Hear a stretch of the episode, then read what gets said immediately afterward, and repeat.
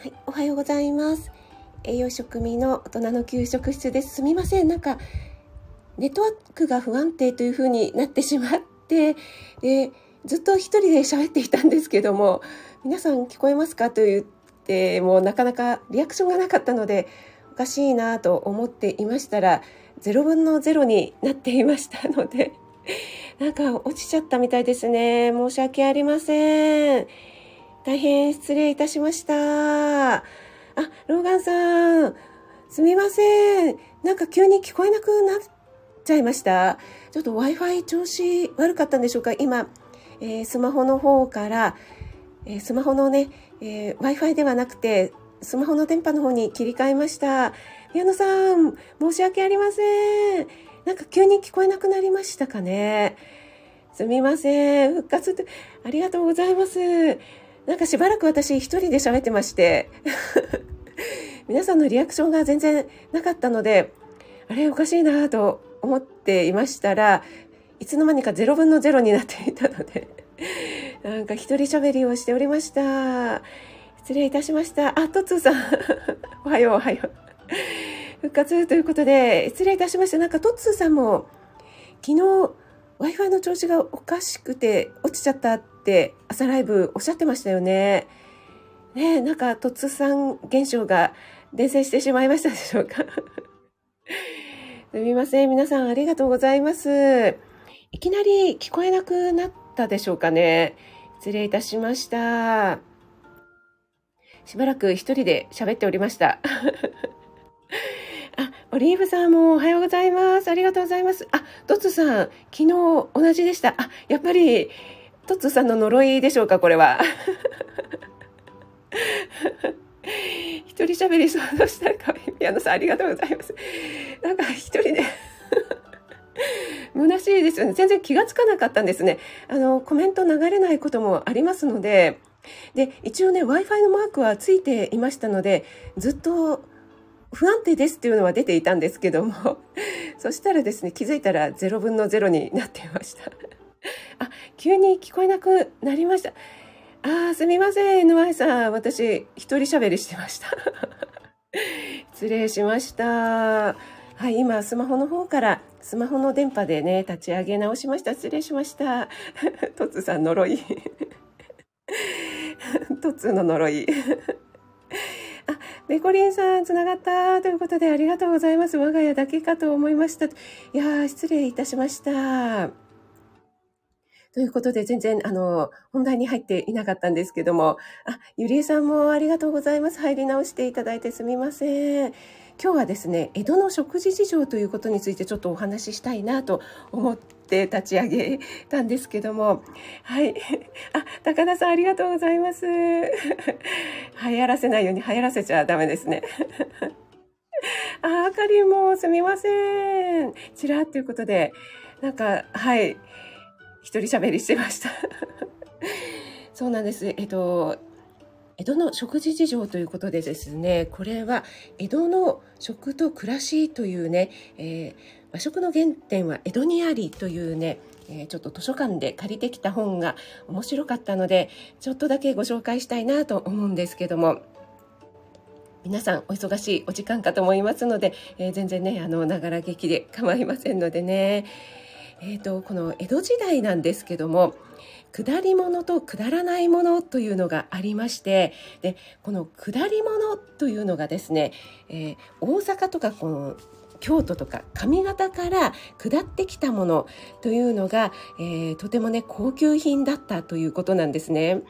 えー、上方から供給されたものということで例えばお酒とか醤油とか味噌なんていうのが代表的なもので、えー、それを、え下ったものということで下り物というふうに呼ばれていてそれがですね、えとても、え質のいいものということだったんですよね。でその逆でその一方江戸周辺で作られるものっていうのは、その頃はですねその当時は少ない上に品質が結構粗雑なものが多くってそれをね、えー、下り物に対して下らないものというふうに言われていて、えー、下級品というふうにされていたということでこの「くだらない」っていうのはの語源はあここから来てたんだっていうのが私、えー、初めて知りました。皆さんご存知だったでしょうかね、えー、そこからですねやはり、えー、江戸文化どんどんどんどん栄えていったのでいろいろね、えー、髪型から下ってきたものを、えー、真似するっていうようなことになってきて、江戸で作られるものもだんだん上質になってきたということなんですけども、もともとは、今はね、もう江戸が、江戸というか東京が、えー、日本の中心みたいになっておりますけども、当時はですね、やっぱり大阪とか京都とか上方から下ってくるものというのが高級品で、江戸周辺のものは、えー、くだらないもの、粗雑なものというね、そういう認識だったんだなということでね、書かれておりますね。はい。皆さん同時でご挨拶ありがとうございます。N.Y. さん、おばちゃーすってなってますけど。はい。ありがとうございます。ペコリンさんもね、いつもね、Wi-Fi が調子悪い中入っていただいてありがとうございます。はい。えー、そしてですね、えー、もう一つ、あのこれは将軍にまつわるお話なんですけれども、五代将軍綱吉っていましたよね。あの生類憐れみの例でね有名な綱吉なんですけどもこの綱吉が江戸患いって皆さんご存知でしょうかね。あの江戸のね町人が白米を食べるようになってからこの江戸患いのビタミン B1 が欠乏するということで活気が、え、大流行したんですよね。はい、これがやっぱりあの白米ってね美味しいですよね。今でこそ、えー、玄米をねまた玄米回帰ということで玄米は体にいいので食べましょうみたいな感じで、えー、結構健康に意識されている方は玄米を食べたりしているかと思うんですけどもこの頃はですねやっぱり贅沢な人ほど、えー、この活気になってしまったということでねえー、ビタミン B1 はぬかにぬかにね含まれているので玄米を、えー、精白した生成したね白米にするとそれが除去されてしまってということだったんですよね。はい でこの頃はですね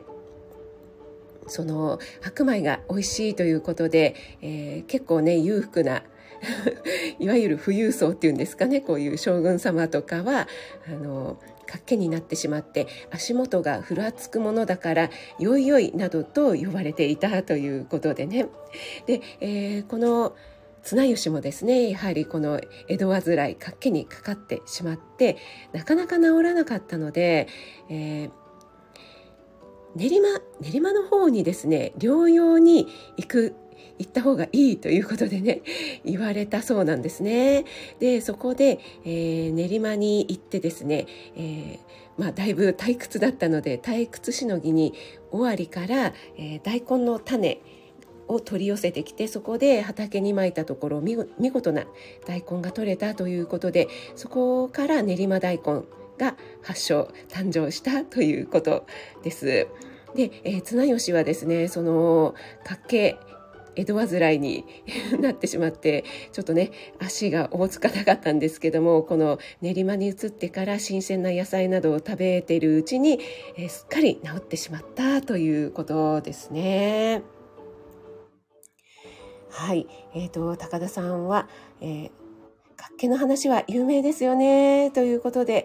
そうそうそう、森キムちゃんも、ああ、それで練馬大根ということで、ねそうなんですよね。結構そういうね、歴史のお話をね、えー、聞くと、あ、そういうつながりがあるんだとかね、食べ物もそういう発祥があるんだとか、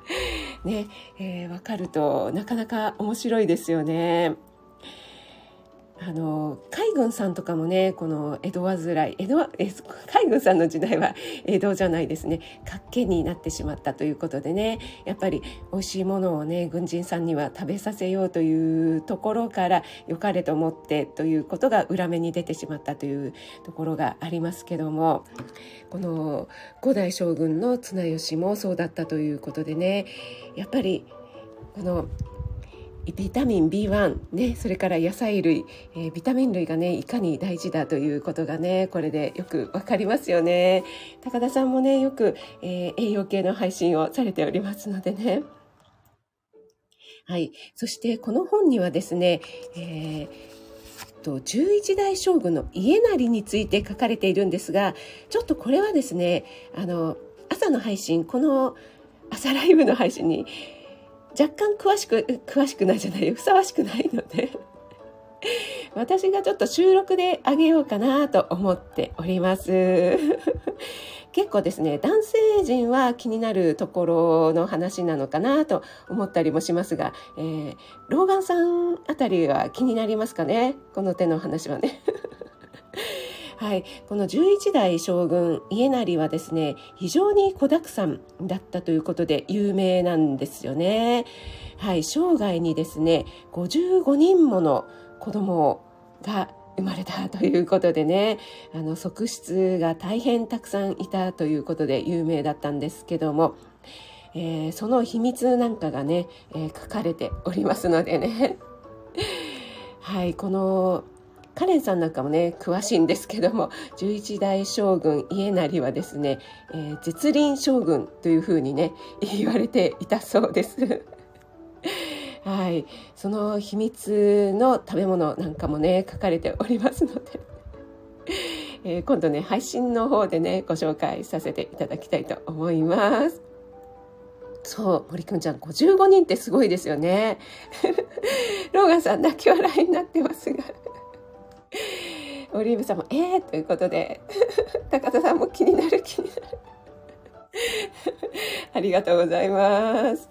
はい。なかなかね、興味深いことが書かれておりますので、ちょっとね、配信の方でお話しさせていただきたいと思います。えー、それではね、ちょうど40分になりましたので、皆さん今日はね、朝早くにお越しいただいたにもかかわらず、途中で、